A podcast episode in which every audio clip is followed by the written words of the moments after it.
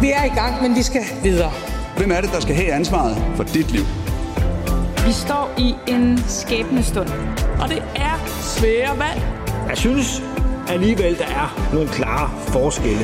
Lad os løfte blikket lidt. Det er altså ret vildt. Hvad det er, der er på spil. To uger af valgkampen er gået, og her halvvejs trænger et spørgsmål sig på, at tre statsministerkandidater ved at blive til fire. Jeg har set mig selv som statsminister. Jeg har prøvet at være det. Altså, det gør jo, at jeg ved med mig selv, at jeg har kompetencerne til at kunne bestride jobbet. Lars Løkke Rasmussen spørger i kulisserne, og alt imens, ja, der kæmper de tre officielle kandidater videre. Jeg har besøgt plejehjemmet Ebo. Jeg står hos Danmarks Radio i deres øh, studie. Det er vist ikke gået nogens næse forbi, at den seneste tid er det blevet noget dyrere at være dansker. Spørgsmålet er, hvem der kan gå til halvleg med en god start i bagagen, og hvem der har ekstra travlt. I dagens mandat samler vi op på valgkampens u 2. Vi gør status på alt det vigtigste, der er sket, og så gør vi formkummen op for de tre, måske fire statsministerkandidater. Jeg hedder Pernille Rudbæk. Velkommen til.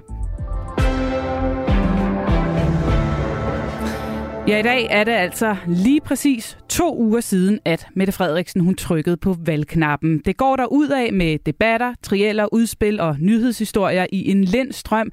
Og øh, sidder du derude og kan efterhånden ikke helt finde hoved og hale i det hele, så bare rolig. De næste 55 minutter giver vi dig et grundigt overblik over valgkampens uge 2. Og mangler du et øh, overblik over valgkampens uge 1, så kan du selvfølgelig finde det i Mandats podcast feed. Til at hjælpe mig med at give dig det bedst mulige overblik i dag, der har jeg samlet et knivskarpt panel af politiske yber-nørder. Velkommen til dig, Niels Tulsendal. Tak skal du have. Politisk analytiker på Jyllandsposten. Jeg har jo bedt dig om at tage en overskrift til valguge 2 med. Ja. Hvad lyder din overskrift? Jamen, jeg, kunne ikke, jeg tror ikke, man kan finde en bedre overskrift end Lars Lykke Rasmussen. LLR skriver jeg her. Og så også velkommen til dig, Benny Damsgaard. Du er jo selvstændig rådgiver, valgkommentator her på øh, Radio 4, et par uger endnu i hvert fald. En øh, hurtig overskrift på dig på valgkampens anden uge. Det har været en vild uge. Bare en vild uge. Ja. Og så til sidst også velkommen til dig, Kasper Dahl. Du er jo øh, politisk redaktør på Avisen Danmark, også vært her på kanalen en gang imellem. Hvordan lyder din øh, overskrift på øh, valguge 2? Ja, min puls den er ikke helt så høj som, øh, som Bennys, så, så jeg vil bare sige cruise control. Ja, der er lidt, øh, vi kan dykke ned i og debattere øh, der lige om lidt. Har det været vildt, eller har det bare været øh, cruise control? control? Øh, I hvert fald tak for overskrifterne. Vi skal som sagt dykke ned i det hele og også se på de mest afgørende begivenheder om et ganske kort øje, øjeblik. Og øh, så skal vi altså også have uddelt formkarakter til de tre statsministerkandidater, og øh, vi skal kigge på, hvad der bliver mest afgørende for valgkampens uge 3, der altså bliver skudt i gang i dag.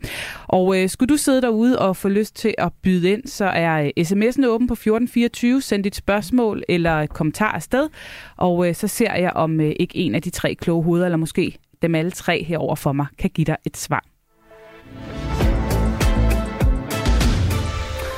Ja, her i uh, første runde, der skal vi forsøge at pege på de mest afgørende begivenheder i uh, valgkampens uge 2. Men inden vi når til det, sådan helt overordnet, u 2 i en valgkamp, halvvejsmærket er vi nået til. Hvor betydningsfuld en del af valgkampen er den? Niels Tulsendal? Ja, man kan sige, den her, øh, lige præcis den her valgkamp er jo lidt speciel, fordi at øh, vi, nu, vi nu jo også står midt i øh, efterårsferien. Og det vil sige, at øh, der nok er en del vælgere, som er stemplet lidt ud af valgkampen, enten fordi de måske rejst ud af landet, eller fordi de er i sommerhus, eller ikke, øh, ikke ser så meget fjernsyn og læser aviser og sådan noget. Øhm, så derfor tror jeg at måske, at den her uge bliver mindre betydningsfuld i den her valgkamp, end, end midterugen ligesom plejer at være. Man plejer at sige, at der er ligesom en, en, en vild start, der er vigtig. Hvem kommer godt ind i valgkampen? Hvem får sat dagsordnerne? Så er der sådan en underlig midterperiode, og så kommer der en slutspurt. Og jeg tror, vi skal frem til, til mandag i næste uge, før vi, før vi begynder at kunne se konturerne af slutspurten. Benny Damsgaard, vi snakkede meget sidste år om det her med The Big Mo og den mm. afgørende start. Uh, U2 halvvejsmærket. Hvad er det, der er på spil her?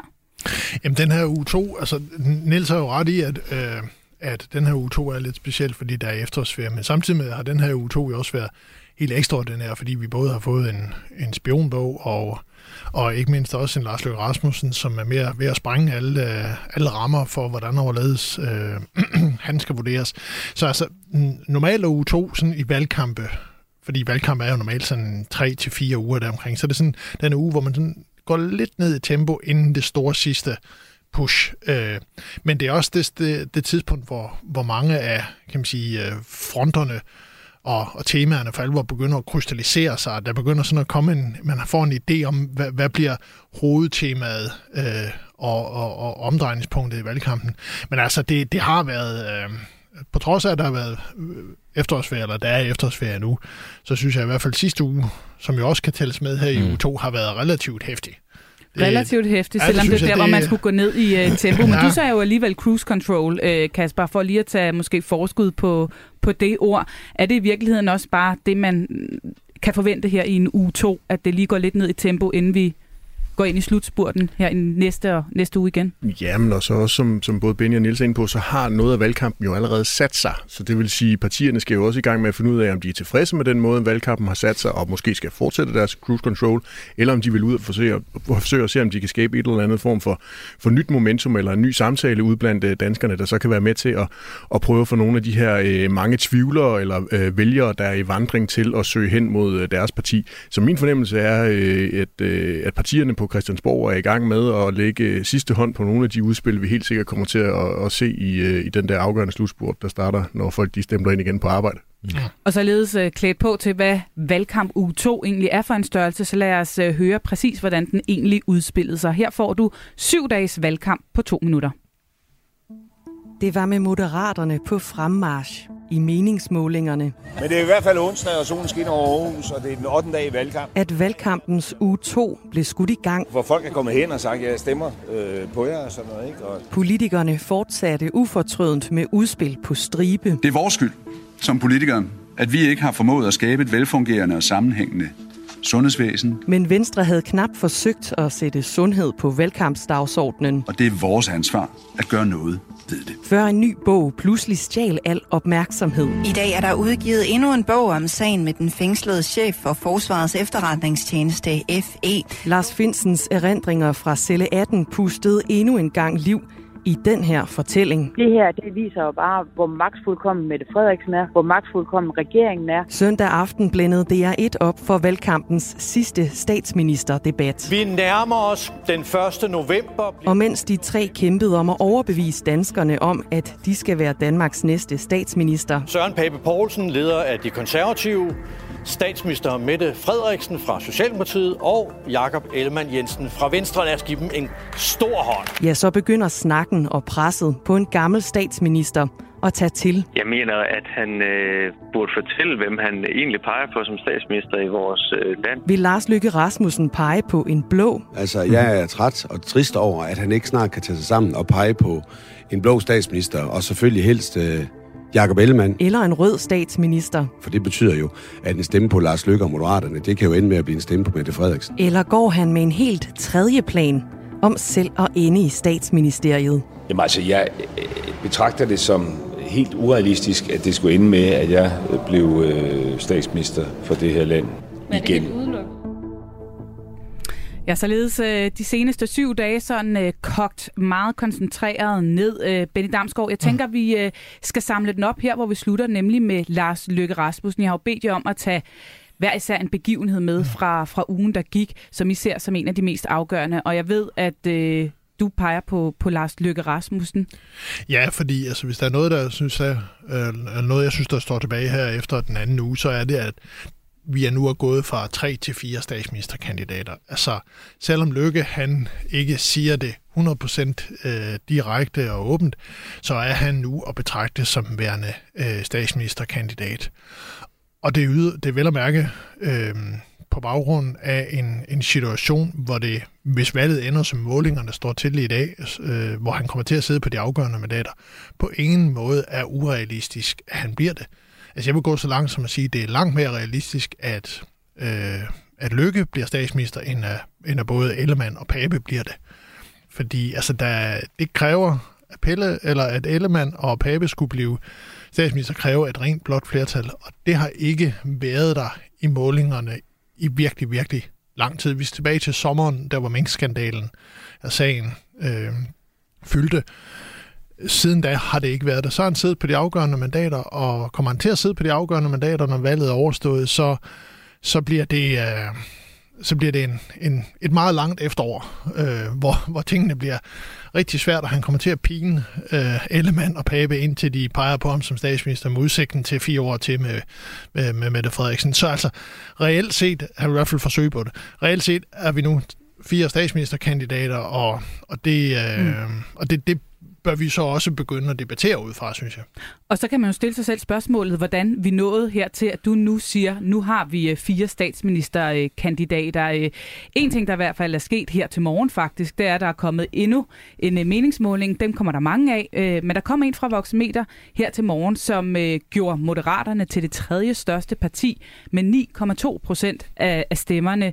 Øhm, er det sådan en her måling, der får dig til at sige, at nu må han også være statsministerkandidat, eller er det en anden begivenhed i ugens løb, hvor du siger, nu er vi der, Jamen hvor det, at, at jeg kalder den? Det er jo en del af fortællingen. Altså, øh, den her måling er jo bare den sidste af en lang række målinger, hvor han har haft markant opadgående momentum. Øh, altså i Voxmeter er han jo gået for den sidste måned, for, for at ligge omkring 1,89 stykker til nu at ligge øh, over 9. Det er øh, markant selv for Voxmeter, som har en vis statistisk usikkerhed. Men, men det er også det, at han er begyndt jo at sige det selv, at hvis der er nogen, der peger på ham, så er han da ikke afvisende over for det, så kunne han godt blive det. Og, men det er der så ikke. Der er ikke nogen, der peger på mig på nuværende tidspunkt. Nej, selvfølgelig er der ikke det. Der er jo ikke nogen, der peger på, på ham her midt i en valgkamp, men det kan de eventuelt og sandsynligvis komme til at gøre efterfølgende, når valgkampen er overstået, hvis han stadigvæk sidder på de afgørende mandater. Så det er sådan lidt, altså, og jeg kan godt forstå, det giver god mening rent politisk, at han ikke selv siger, at han er statsministerkandidat, for hvis han gør det, så begynder det pres, man allerede kan se nogen steder, øh, for eksempel fra flere af de borgerlige partier i dag, som forsøger at presse ham til at, at melde mere klart ud, om han er statsministerkandidat, og i givet fald han ikke er, hvem han så peger på. Altså det vil bare stige og stige og stige. Øh, så han, han holder den sådan, han holder mm. den så meget ud i strakt arm, som han overhovedet kan. Men der er ingen tvivl, sådan som jeg ser det i hvert fald, han er den fjerde statsministerkandidat, som situationen ser ud nu.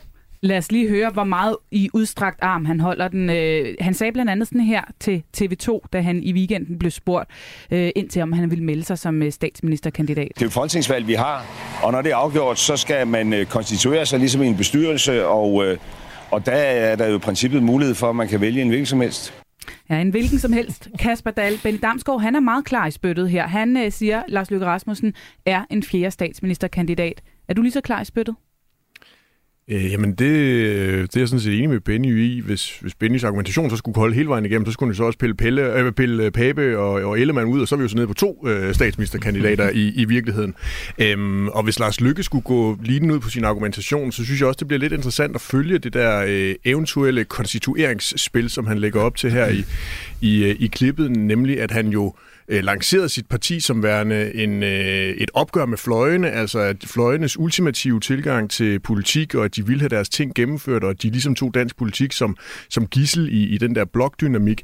Øh, hvis han så bare flytter gisseltagningen fra fløjene og, og ind på midten, så kan han jo risikere at stå i, øh, i, i nogle, nogle sådan troværdighedsproblemer i hvert fald. Så det bliver ganske interessant at følge øh, Lykke, og det bliver også interessant at følge Lykke nu her det næste stykke tid, når vi både har de borgerlige partier, der er ude og, øh, og gå i flæsket på ham, og vi også har øh, Socialdemokratiet, der er vågnet op her de seneste par dage og, og går til ham. Og han jo uværligt vil komme til at få det der spørgsmål, jamen hvad er det, du har tænkt dig, der skal stå på øh, den seddel, du vil aflevere til dronningen, når mm. der kommer en dronningerunde på et tidspunkt? Jeg er ingen tvivl om, at presset presset på lykke og for at få nogle svar øh, bare stiger. Øh, jeg har samlet lidt til bunke af de blå reaktioner. Øh, Pape han har været ude at sige, at han jo egentlig hilser lykke velkommen som kandidat, men at det er ikke lige er planen, øh, sådan som han kan se det, at han skulle blive det på konservatives mandater. Støjberg siger, at øh, det vil svare til, at hun begyndte at fri til en mand, der ikke vil have hende. Og øh, Pernille Vermund fra Nye Borgerlige, hun sagde sådan her. Nej, jeg ønsker hverken en radikal eller en socialdemokrat som, øh, som statsminister.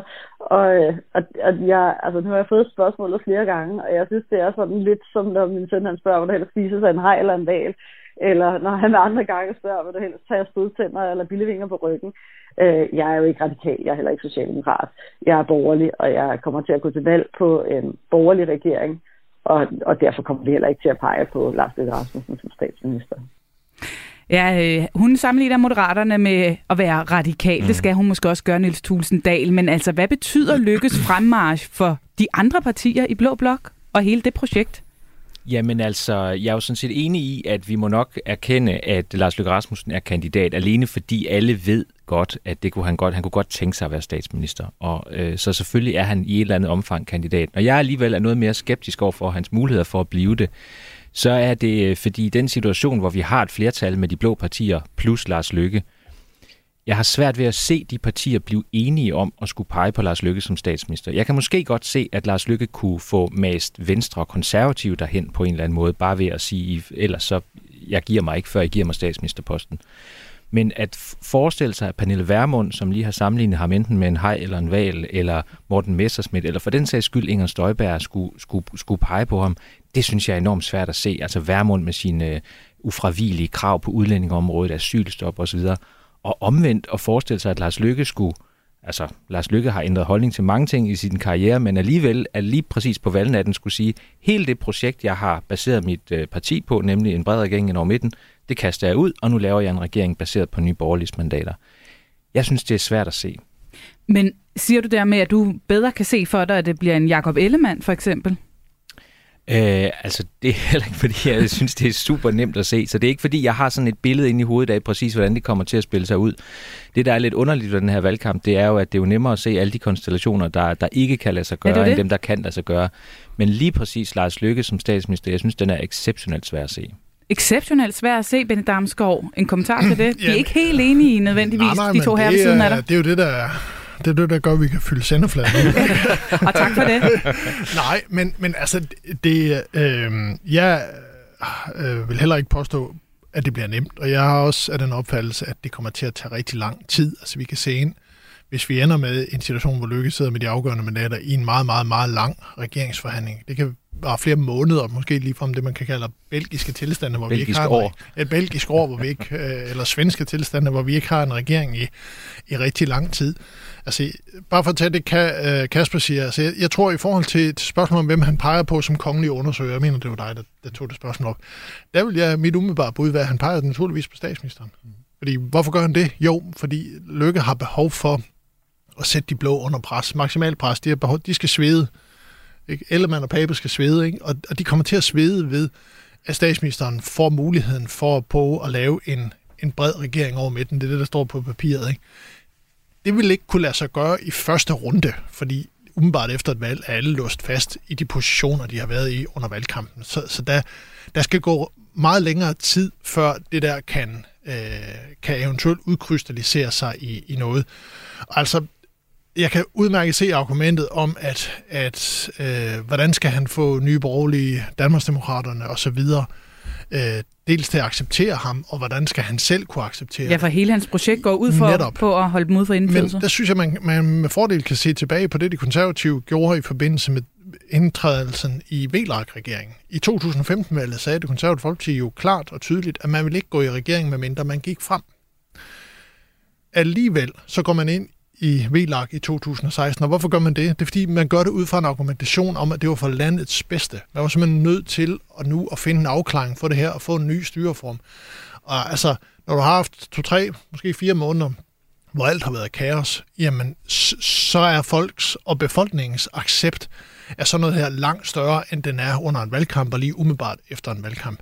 Men jeg anerkender helt, at der er, øh, der er udfordringer, men det vil det jo, som jeg også siger, øh, udmærkede mennesker, være ved stort set alle konstellationer undervejs. En sidste kommentar til det bud på et forløb, Kasper Dalle. Kan jeg du synes, også jeg se synes, det vi for dig? skal lave et uh, sådan fredag eftermiddagsprogram med nogle uh, øl på bordet, og så lave sådan en dronningespil. og så, Skal der altid være øl i din podcast? Helst. Og så Benny har nogle meget vilde betragtninger om fire måneder uden en, en nyvalgt regering og sådan noget. Altså, jeg synes, det er vigtigt lige at holde sig for at det, det er den negative øh, parlamentarisme, vi arbejder med, og jeg har altså bare stadigvæk meget svært ved at se, at der på nogen måde kan, kan være... Øh, at, at, at der kan være et flertal for noget, hvor, øh, hvor Lykke han er med. Der tror jeg ret hurtigt, at, at der vil være et, et, et flertal mod noget, hvor, øh, hvor Lykke han er med. Og der, derfor tror jeg egentlig også, at han ganske hurtigt, måske prøver han, øh, fordi det gør han jo, han er jo opportunist, øh, og så vil han sige, fint nok, jeg forhandler mig ned i en øh, ministerbil og et ministerkontor i stedet for, og så ser han, hvor det bærer hen af. Jeg kan lige tilføje, at på Jyllandspostens redaktion, der legede vi faktisk øh, lige præcis øh, dronningrunde spillet med øh, øl og cigaretter og alt muligt på bordet. Ja, hvordan endte det? Det endte med, at det hele brød sammen, når der blev skrevet nyvalg. Så... Og det er bestemt heller ikke noget, vi kan afvise. Det, det, Det kan meget nemt blive resultatet, ja. Spændende om uh, Jyllandsposten har foregrebet uh, virkelighedens begivenheder der. Det uh, kan vi blive klogere på om et par måneder måske, uh, Niels Thulsen Dahl. Jeg har også bedt jer andre om at, uh, at tage de mest afgørende begivenheder med fra ugen, der gik, uh, hvis vi lige skal lægge lykke her til siden. Hvad har I kunne få øje på, Niels? Jamen, jeg har taget FE-sagen med, øh, som ja. jo øh, dukkede op sådan lidt, øh, lidt uventet, øh, fordi der lige pludselig blev, øh, blev udgivet en, øh, en bog om og af og med øh, Lars Finsen øh, her i øh, sidste uge, øh, som jo, øh, hvad skal vi sige, øh, bringer de anklager på bordet, som jo nok har været der, der hele tiden, men, men det blev ligesom sat, der blev sat nogle flere ord på det, altså anklager om, at i første omgang hjemsendelsen af, af Lars Finsen, øh, og senere jo også fængslingen øh, af ham, at det i et eller andet omfang var, var initieret, orkestreret, øh, arrangeret over i statsministeriet, i statsministeriets top, altså helt oppe hos Barbara Bertelsen og, og Mette Frederiksen. Øhm, og det er jo nogle øh, alvorlige anklager, øh, som, som ikke bare bringer den her sag op, men som jo bringer hele spørgsmålet om Mette Frederiksens regeringsførelse op. Altså øh, har hun en tendens til ligesom øh, at overstyre øh, og, øh, og, og gå ud over de normale checks and balances, der ligesom er i, i det danske demokrati. Når du har taget den med, er det så fordi du tror, det kan flytte vælgere med den her sag? Altså, jeg tvivler nok lidt på, at det bliver den helt store game changer i, øh, i valget, men jeg synes, øh, der er noget, der tyder på, at i hvert fald også regeringen tager det alvorligt, fordi øh, i det øjeblik, øh, der, der viste sig et, øh, et flertal i Folketinget for at lave en eller anden form for undersøgelse af den her sag, så skyndte regeringen sig øh, med på det og sagde, jamen det går, bakker vi i øvrigt også op om, og da det her flertal så i øvrigt sagde, at det skal ikke bare være efter retssagen mod Lars Finsen er slut, det skal faktisk være nu, så skyndte regeringen til med at sige, ja, ja, ja, det mener vi faktisk også. Så de har et meget, meget stort behov for hurtigt at få lukket den her sag ned. De gider ikke tale om øh, de der magtfuldkommenhedssager, som klistrer på Mette Frederiksen. FE-bogen, også som en af de øh, afgørende begivenheder i ugens løb. Kasper Dahl, hvad har du noteret dig? Jeg har egentlig øh, bare taget øh, tv-debatten med de tre statsministerkandidater bare, i søndags. Men jo, men den ligger så også lidt i den lidt kedelige afdeling, hvor de, de to andre er jo noget mere, mere dramatiske. Men, men i virkeligheden synes jeg bare, at, at, at der nåede vi på en eller anden måde en, en vigtig milepæl i den der statsministerdiskussion. Fordi nu er der ikke flere øh, debatter mellem øh, de tre, så er det i hvert fald nogen, der bliver planlagt ganske hurtigt, og det tvivler jeg på, at statsministeren har den store interesse i på nuværende tidspunkt. Så, så på den måde var det jo i hvert fald de to borgerlige øh, statsministerkandidater sidste chance chance for at, øh, at forsøge at se, om de kan få sat en eller anden dagsorden, eller forsøge at, at gøre et eller andet mm. i den der øh, trekamp, de og har inden kørende. du er og røber, om, øh, om de formåede det, så lad os bare lige høre et lille udklip af, eller udpluk af, hvordan det lød, da de forsøgte hver især at gå lidt til angreb på statsministeren. Socialdemokratiet har jo turet rundt med det der med, at vi vil lette topskatten for alle, og det var i morgen, og nær sagt, og, og 40.000 kunne fyres alt det sludder, som jo ikke er rigtigt. Vi skal begynde med at lette skatten for de laveste indkomster. Så har jeg sagt det, så alle har hørt det. Ørsteds øh, internationale vindmølleforretning, det er ikke kritisk infrastruktur. Jo, det er det jo globalt set. Nej, det er, Det er det jo ikke glo- kritisk infrastruktur. Det siger dit finansministerium, at det ikke er. Nu er du blevet grebet et par gange i de foregående debatter i at sige noget, der ikke er rigtigt. Det er ikke kritisk. Altså lød det blandt andet øh, på DR1 i søndags, da Søren Pape og Jakob Ellemann forsøgte at sætte sig igennem over for statsminister Mette Frederiksen. Lykkedes det, Kasper Dahl? Ja, altså Ellemann var, var, var bedst til det, men, men helt overordnet synes jeg egentlig, at de tv-debatter, vi har set, både hvor det har været de tre statsministerkandidater, og også med, med de 14 partiledere, har været sådan lidt, øh, lidt blodfattige, og, øh, og, og nok næppe rykker ret meget i det store øh, vælgerhav. Der tror jeg, det er alle mulige andre ting, vi kommer til, når vi engang skal kigge tilbage på den her valgkamp, og, og sige, at det var det, der flyttede. Altså der har det simpelthen været for, for, for defensivt, og for øh, sikkert spillet i de der statsministerdebatter, øh, mens at når der står de 14 partiledere, så øh, tror jeg godt, vi allerede nu kan konkludere, selvom der er to tilbage af dem, at, øh, at det er simpelthen bare for mange partier til, at det giver mening. Således lukker vi runden over de mest afgørende begivenheder fra valgkampens uge 2 med Lars Løkke Rasmussen som den måske dominerende overskrift, men også en FE-bog og en øh, sidste statsminister triel. Måske sidste gang, vi også har sagt det ord øh, i valgkampen. Nu vil vi godt snart have et folketingsvalg. Det bliver et valg mellem, hvem der er bedst. Det vigtigste er, hvad vi har tænkt os at gøre herinde.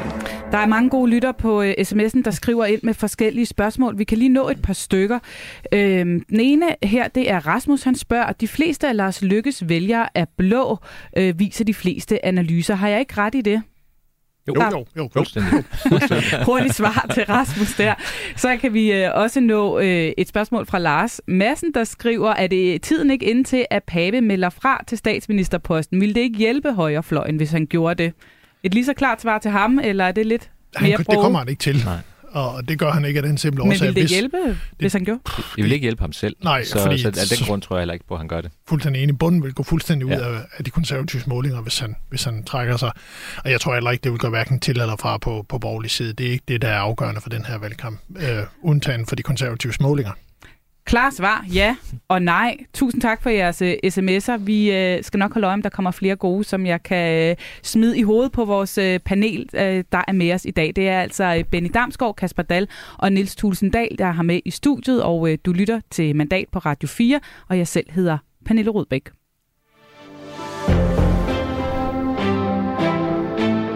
Nu skal vi stille skarp på de tre officielle statsministerkandidater, og jeg føler, at jeg den her uge altså bliver nødt til at lægge lidt tryk på det der med, med de officielle, dem som har meldt sig.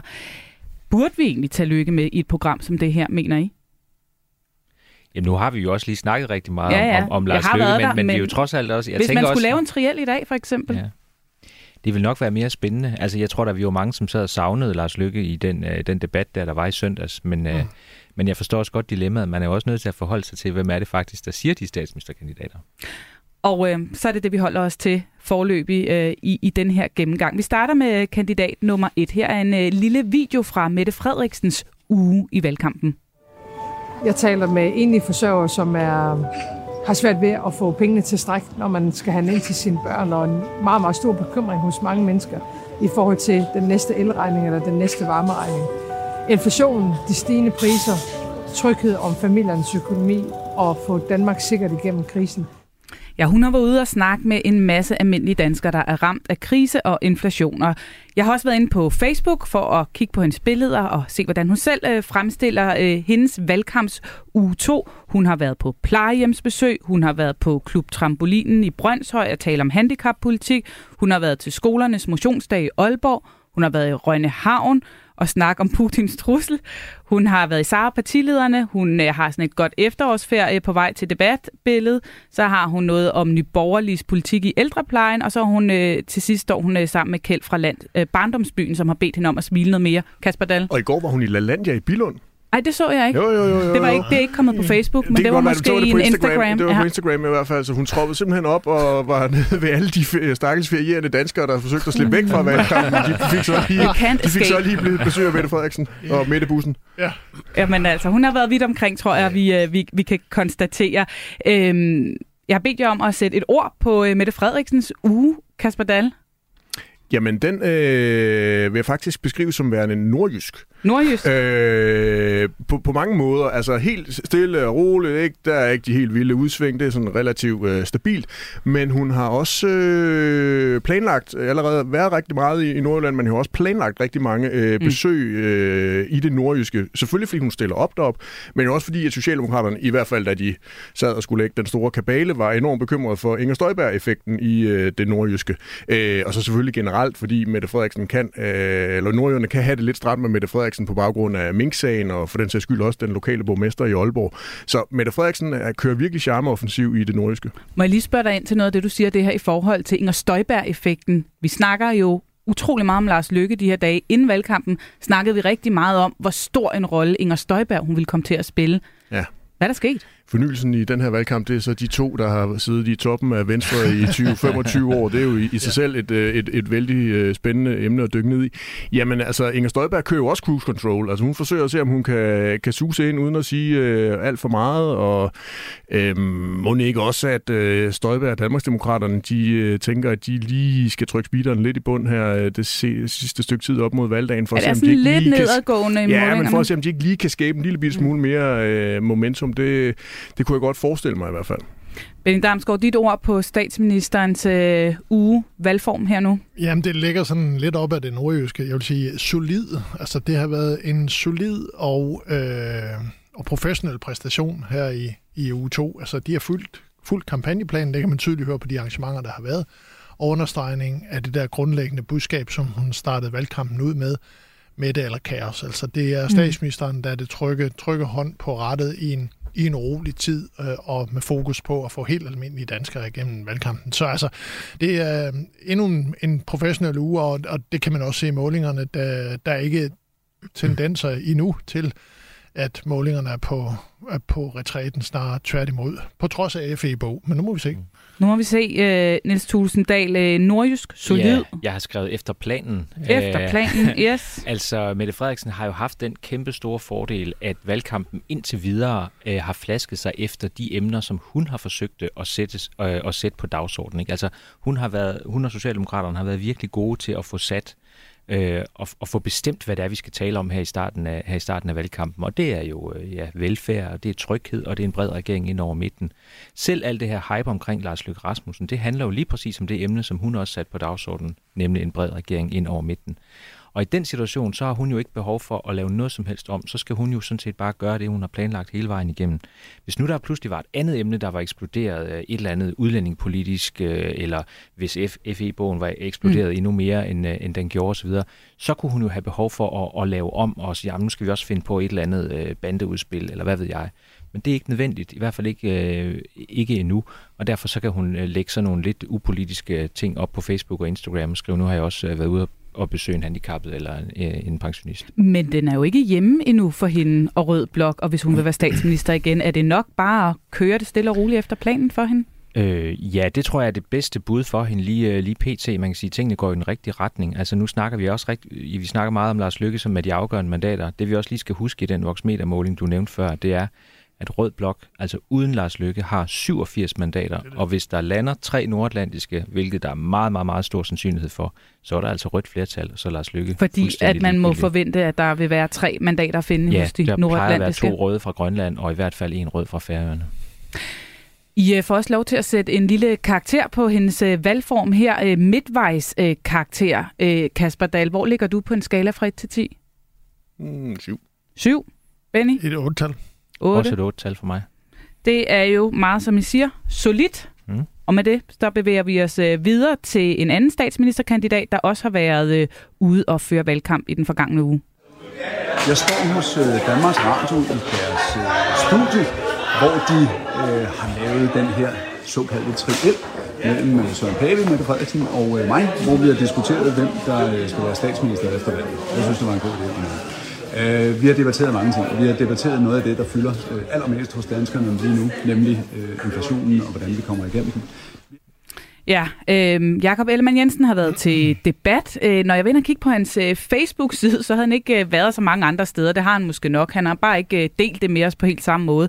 Der var et opslag fra øh, ja, statsministerdebatten, noget med Alex Vandopslag, og så har han lige været forbi ungdomspsykiatrien i Glostrup. Så jeg tænker, I må, I må fylde lidt flere ord på, hvad det har været for en øh, uge for Jakob Ellemann Jensen. Kasper Dahl, hvilket ord vil du øh, sende ham afsted med?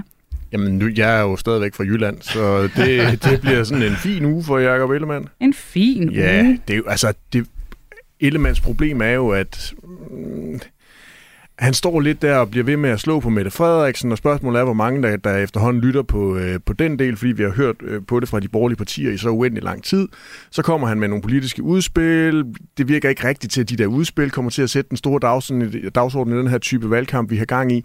Og så skal han jo i virkeligheden også se, om han ikke på en eller anden måde kan øh, charme sig ind hos nogle vælgere, eller forsøge at øh, bevare sine, øh, sine nye briller og signalere noget statsmandskab. Øh, og, og vi har også set, at hustruen er begyndt at være med meget mere ude til arrangementerne, end jeg i hvert fald har registreret, at hun har været tidligere. Så, så han bygger sig jo ligesom op på sådan en, en lidt anderledes måde, og, og, og det kan han jo gøre, nu skal vi snakke om Søren Pape lige om lidt, men det kan han jo blandt andet gøre på baggrund af, at, øh, mm. at Pape og de konservative ligger fuldstændig i ruiner.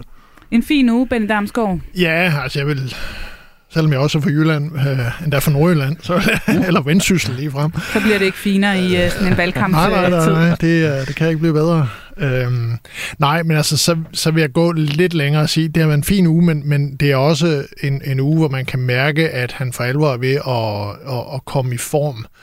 Øh, han var god i debatten i, i søndags, og hvis, i særdeleshed, hvis man kigger tilbage på debatten for en måned siden, hvor han var direkte dårlig, så, så virker det som om, at han er ved at mm. alvor, kan man sige, få, få øh, kørt sig selv i valgkampsform og, og begynder at, at, at være der, hvor han skal være for at kan, kan gå lige op med statsministeren.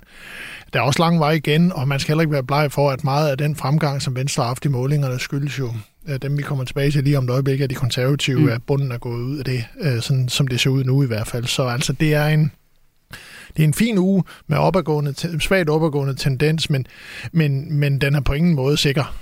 Fin uge, fin uge, opadgående tendens, og Niels Tulsendal, vil du så smide endnu et ord i halen ja, den og sætning? jeg er nemlig også fra Jylland, så det Jamen, bliver er rigtig sprudlende det her, så jeg har skrevet opadgående.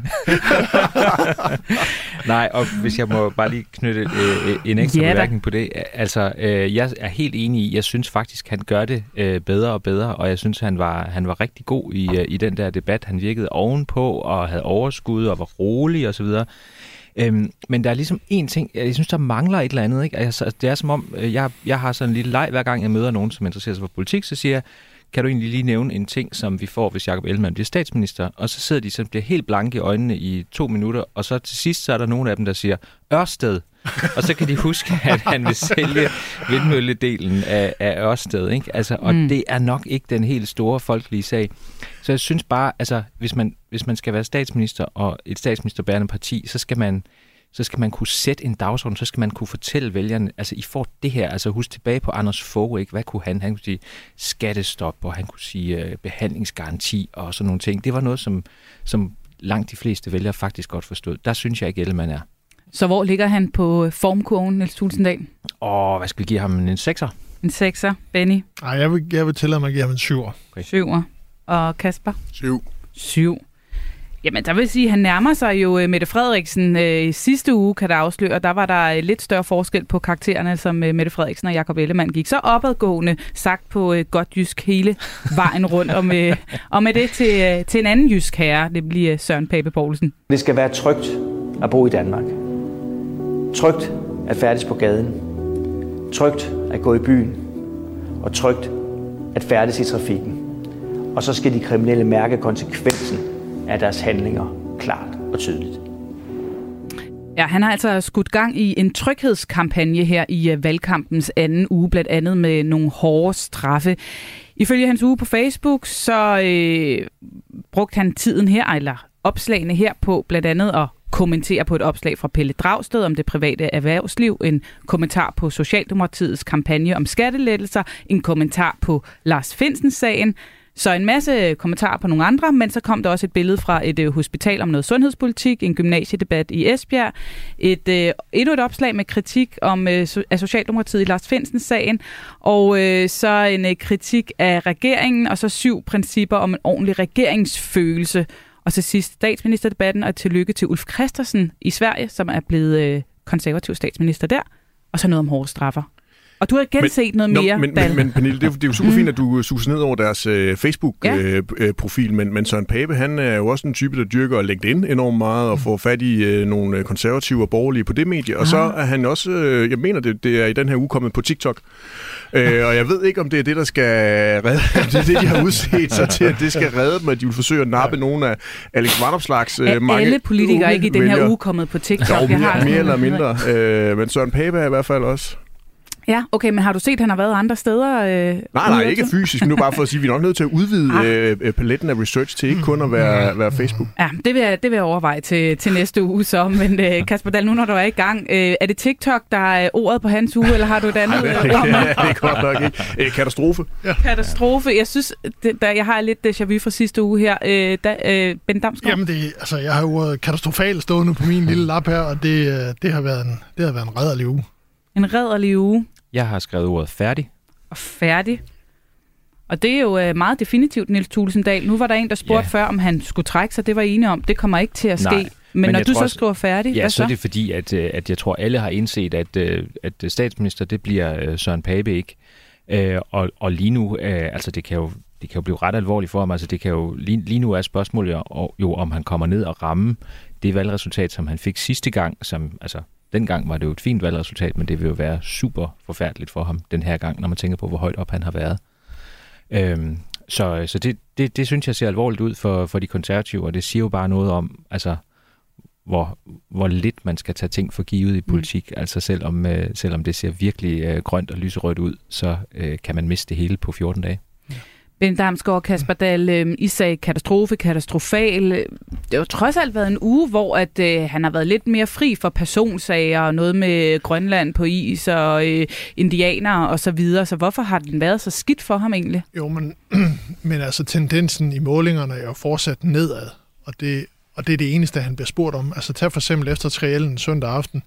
Det eneste, han bliver spurgt om, da han kommer ud øh, derfra, det er de nedadgående målinger, om ikke det er tid til, at han skal trække sig som statsministerkandidat, mm. fordi det ikke giver nogen mening længere.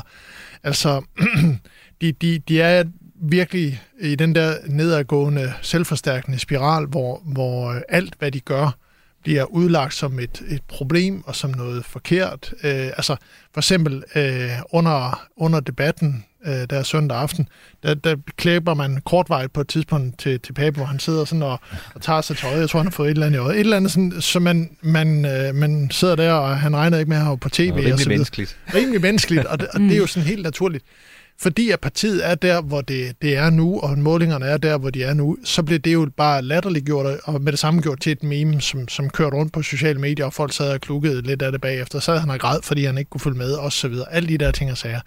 Så altså, jeg er helt enig med, med, øh, med, med Niels i, at det er, det, det er slut nu, og kan man sige, nu er der to aspekter for Pape. Der for det første selvfølgelig prøve på en eller anden måde at få det her forbedret, men også at komme i regering, det er afgørende for ham personligt også, fordi hvis ikke han kommer i regering efter næste valg, så starter diskussionen for alvor om hans lederskab af partiet. Øh, det kan ikke være anderledes. Sådan vil det altid være efter den her tur, man har været igennem, og han har også været leder for partiet i 10 år. Så det kan han reddes af, hvis, der kommer, hvis han kommer i, i, i regeringen. Men hvis han ikke gør, så kommer diskussionen. Men hvis jeg skal koble det sammen med noget af det, du har sagt tidligere her i programmet, så er Lars Lykke hans redning eller hvad? Lars Lykke som statsminister, det vil hans eneste vej ind i regeringen, sådan som du ja, udlagde det, sådan som situationen ser ud nu, så, så vil det være hans, øh, hans redning, medmindre han, han bider al skam i sig, og så indgår i en SK-regering. Det tror jeg ikke er sandsynligt. Ja. Men, men altså, you, you never know. Altså, arbejder, arbejder skive, arbejder giver, arbejder tager på konstellationen, som, som i hvert fald Dansk Industri og Dansk Metal vil elske, men derudover tror jeg ikke ret mange andre vil. Kasper Dahl, øh, du sagde også øh, katastrofe. Altså, øh, nu træder han ind i tredje valgkampsuge. Der må være være noget metaltræthed af at køre to ugers valgkamp på den her måde, hvor det bare har været nedadgående, nedadgående, nedadgående. Hvad bliver det for en slutspurt, der venter Søren Pape Poulsen? Nå, men det er jo overlevelse, som øh, Nils og Benny jo har, har været inde på allerede. Altså, at bunden må helst ikke gå for meget ud af de der øh, målinger, selvom det er svært at se, øh, hvornår det ender og stopper for, øh, for Søren Pape og de konservative. Jeg synes lidt, det virker som om, at han har havnet i den der forfærdelige position som politiker, nemlig at hver gang han stiller sig op og siger et eller andet, så lytter øh, vælgerne til synligheden ikke. De har ligesom allerede øh, sat ham over i den bås, hvor det er, at han tumler rundt med sine øh, forskellige sager, hvad enten de er private, hans tur til den Dominikanske Republik, eller nogle utrolig dårlige meningsmålinger. Og det viser jo bare med, med al tydelighed, hvordan det er, at øh, der er virkelig højt at flyve i dansk politik, hvis man er på, på bølgen, men der er også meget, meget, meget dybt mm. og, og falde, når det går nedad.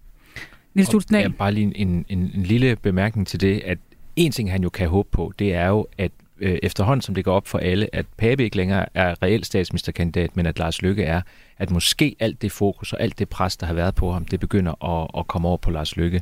Det kan jo dels give ham noget luft til ligesom at, at komme sig til den sidste del af valgkampen, og måske kan det jo også presse Lars Lykke, så nogle af de vælgere, som ligger hos ham i øjeblikket, øh, finder tilbage igen. Ja, for det er ikke utænkeligt, at Lars Lykke lukrerer på nogle Nej, øh, frustrerede konservative helt vælgere. Sikkert, helt sikkert.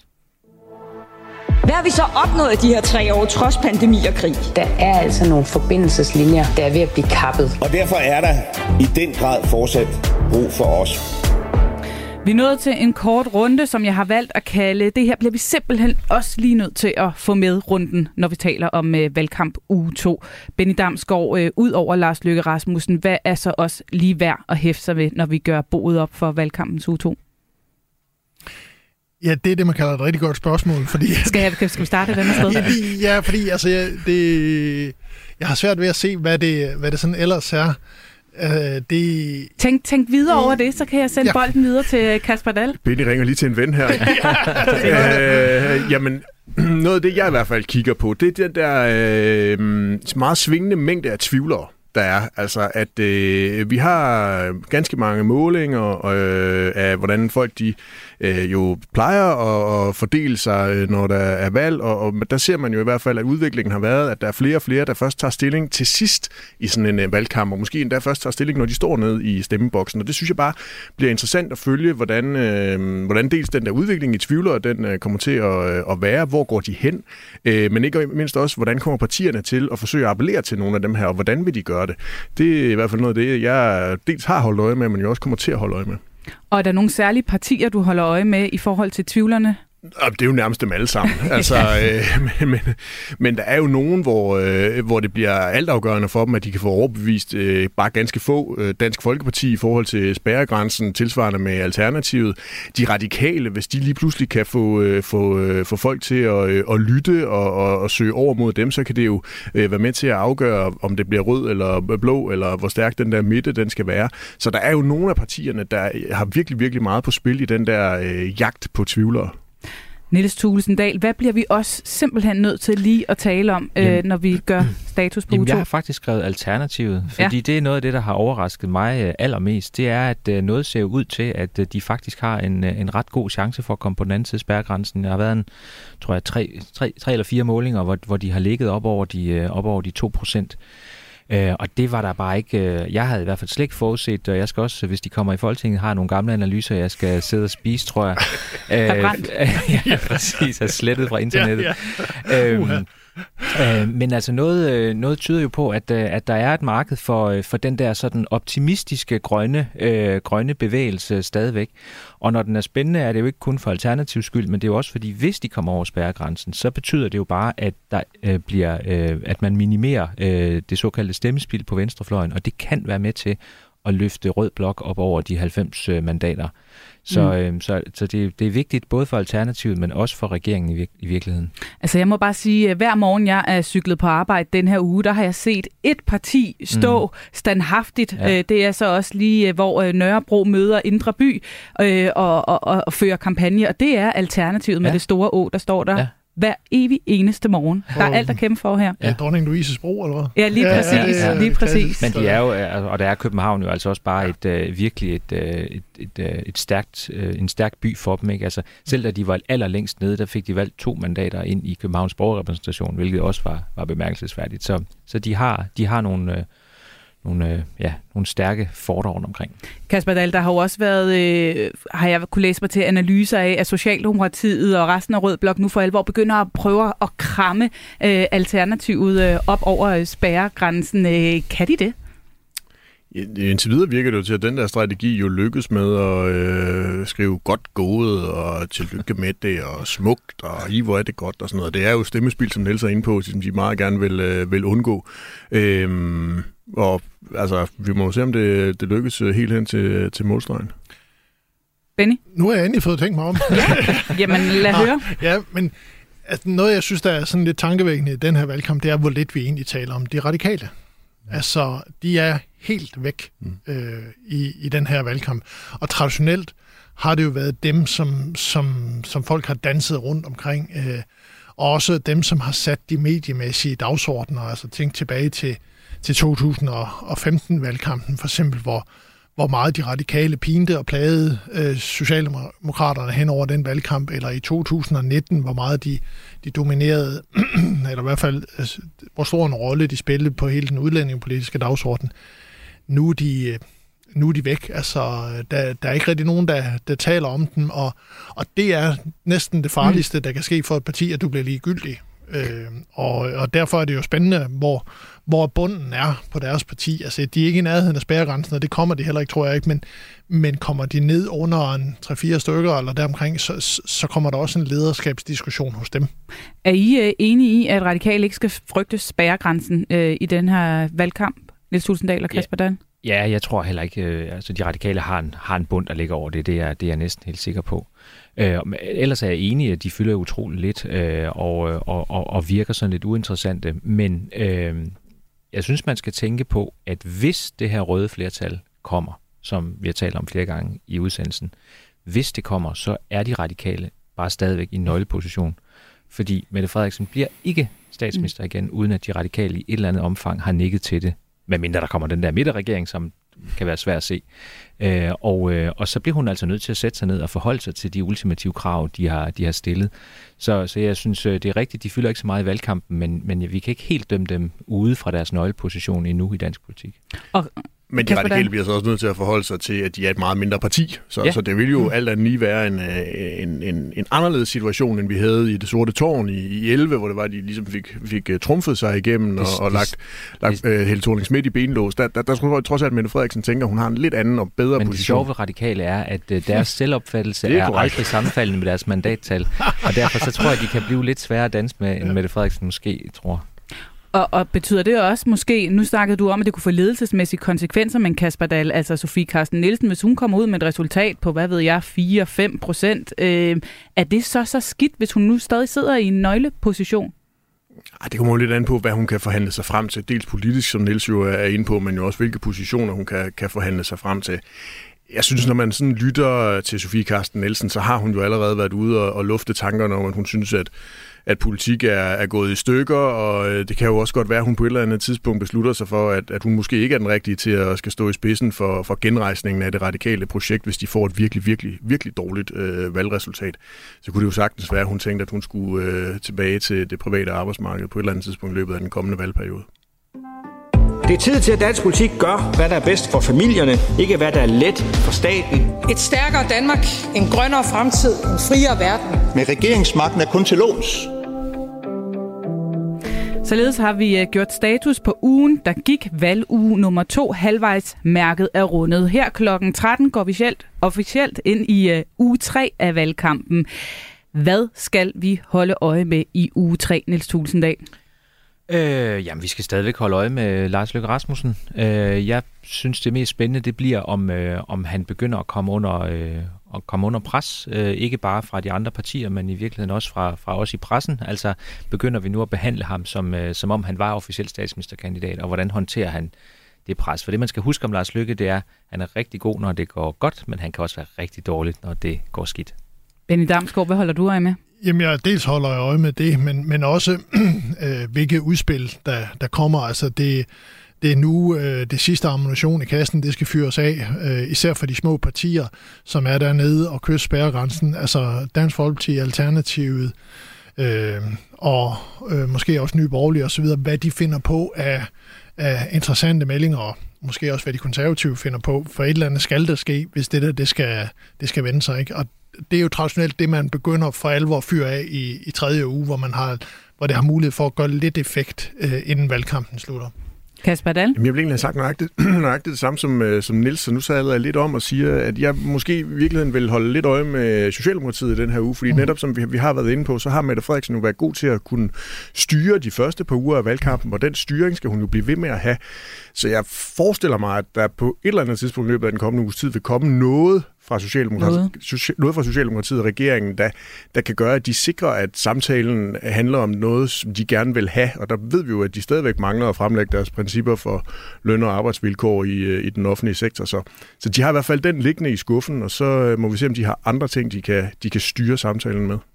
U3-valgkamp. nu er det jo en lidt længere valgkamp, øh, vi har mere at gøre det her, jo fire uger næsten, øh, vi kan tælle. Hvad er U3 i en valgkamp øh, for en størrelse, hvis vi skal prøve at sige, U1 det var den afgørende start, U2 det er der, hvor man måske går lidt ned, og så, hvad skal der til i U3? Ja, jeg tror, jeg tror vi, skal, vi skal se det sådan, at jeg tror, de næste dage kommer der ikke til at ske noget, noget særligt. Jeg tror, vi skal ind i, i næste uge, altså næste mandag, øh, den rigtige kalenderuge, øh, hvor efterårsferien er slut, og det jeg tror det er der, vi, vi kommer til at se nogle gearskifter. Enig, enig. Altså, øh, de, den kloge partileder, han tager, tager et par dage fri her, eller i hvert fald går markant ned i tempo nu, fordi de sidste 14 dage er bare per definition grotesk hårde, og der er det behov for lige at få lidt energi på kontoen, inden, inden det går i gang. Så øh, de tager lidt pause nu, og så kører vi fuld tryk for på mandag. Kasper Dahl, er det også i øh, de sidste uger, at øh, vælgerne for alvor beslutter sig? Nu er du ikke valgforsker, men jeg går ud fra, at du, Nå, men nu, du ved nu lidt om det. interesserede jeg mig jo for, Ja. for tvivlerne tidligere i Ja, det udsendelsen, og, og, og det er det jo, når man går i gang med at undersøge det i, øh, i valgforskning. Der er der jo en, sti, en stigende del af, af vælgerne, der begynder at, øh, at beslutte sig her til, til slut i, øh, i valgkampen, og derfor er den også bare stadigvæk vigtig, og det er vigtigt at holde kadencen, selvom man måske allerede er ved at være lidt træt. Jeg begynder da i hvert fald at hænge sådan en lille smule i koderne. Men altså, vi har set nogle ret drastiske udviklinger i meningsmålingerne, tror I, at de øh, altså, øh, tendenser, vi ser nu, kan de stadig vendes? Ja, det tror jeg sagtens, de kan.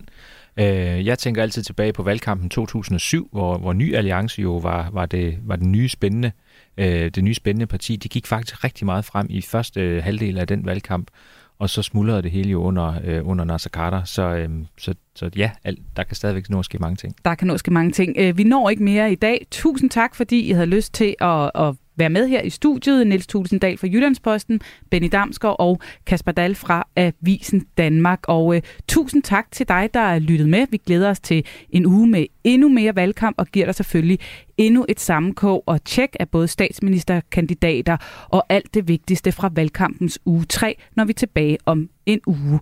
Tak for i dag. Du har lige lyttet til vores ugentlige politiske magasin Mandat. Hvis du vil have mere politik og valgkamp, kan du finde programmerne Det Blå og Det Røde Hjørne i Radio 4's app. Radio 4. Vi giver dig valget. Du sætter krydset.